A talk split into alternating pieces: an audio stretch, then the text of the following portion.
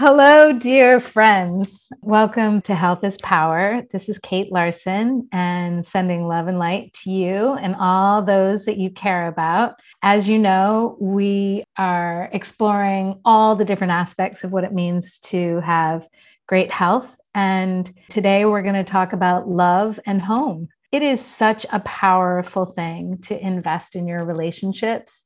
And by doing that, investing in your health. So, in my view, good health really has always been foundational. But today's reality is shining a stark light on this truth, and it's bringing us back home. The health and sustainability of humans, and particularly young people, is an urgent investment. I think that during the pandemic and still now with life changed for many, being apart from family, friends, colleagues was tough.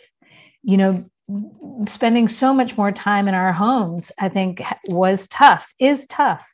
And it's taught us many things. And I think one thing really stands out for me, something maybe that I took at least a little bit for granted.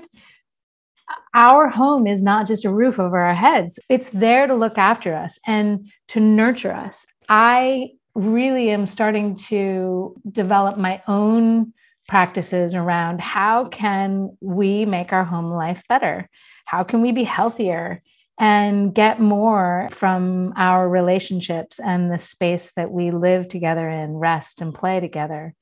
How, how can we make it a place for well being? In thinking about well being, how can we as families be up to the challenges of modern life, mind and body? How can we help our young people to have better ability to cope and ride the waves in the world?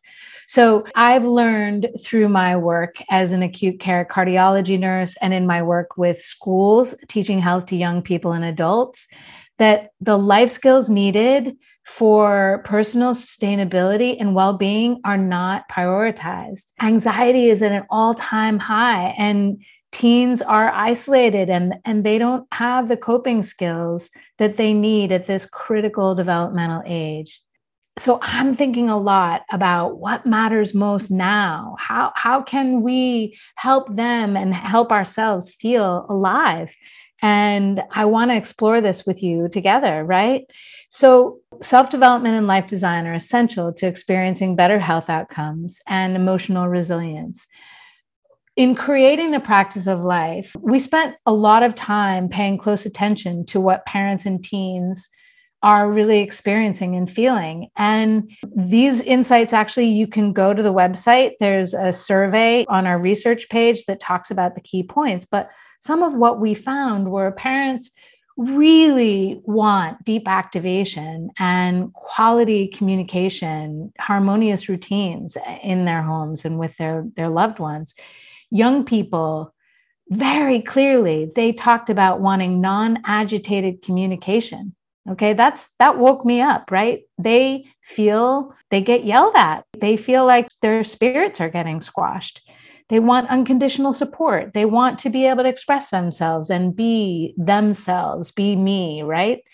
So, what is a home environment that can place value on nurturing this for them? What are the ingredients and signals for warmth and connection?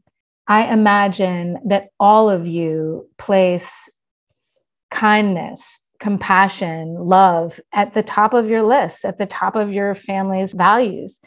And yet, I am finding with my own teen that just the busyness of getting things done, getting through my day, all the movement that happens in a day, all of the transition for him, homework and and getting dinner on the table that honestly just sometimes you lose sight of it. I lose sight of it and I take it for granted. And I am not actually doing a great job all the time at practicing the connection piece. And I learned a long time ago from somebody who I really admire. She's a parenting coach and she talked about shine the light on the positive and learning to honor the beautiful spirit of my son. It's connection first and parenting second.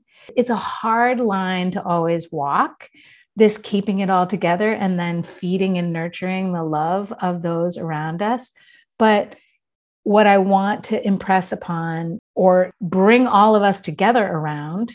It's not impress upon you. It's like to remind me the most basic piece of connection for young people will carry them through their lives. If a child and a teenager, if they feel support, if they feel connected, if they feel that people see them, if they feel that they have a place that they can rest and be peaceful, these are going to permeate their nervous system. They are the components that build their sense of self worth.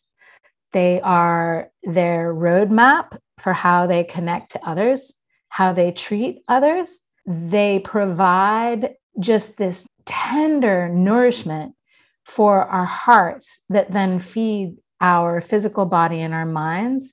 And really, in the end, the research is clear. Those that feel connected when they're young, those that feel connected when they're not so young, are the ones who are going to cope and thrive and succeed and be happy in the world. It is powerful.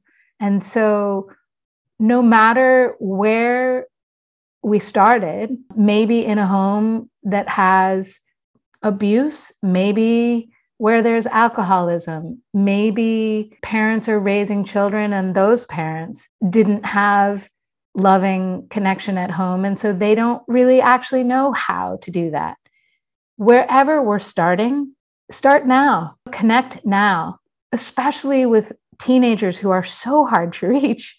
It does really start with connection. And if you can just stop battling and sit down and listen or show interest in something that maybe is not your comfort place, video games, whatever it is, just so that they feel like what their world is is important to you.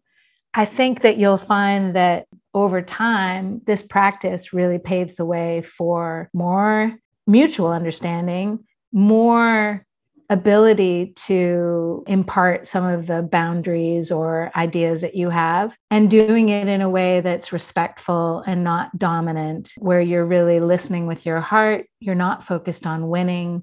You're not focused on compliance. You're just loving first. A lot to think about. A lot to say about this. So many interesting articles on the website. I'll leave you with a question love is essential for survival. And I think this truth rises above any religion or belief system. Really, in the end, as somebody dear to me said, the grass will always be greener on the side that you water. So, my question to you is Have you lost sight of the spiritual practice of loving kindness in your family life? And if so, do you want to do something about it? And if so, today is a great day to start to pay a little bit more attention to that. Thank you for coming. Thank you for joining, being a part of this journey with me. And I look forward to seeing you on the flip side.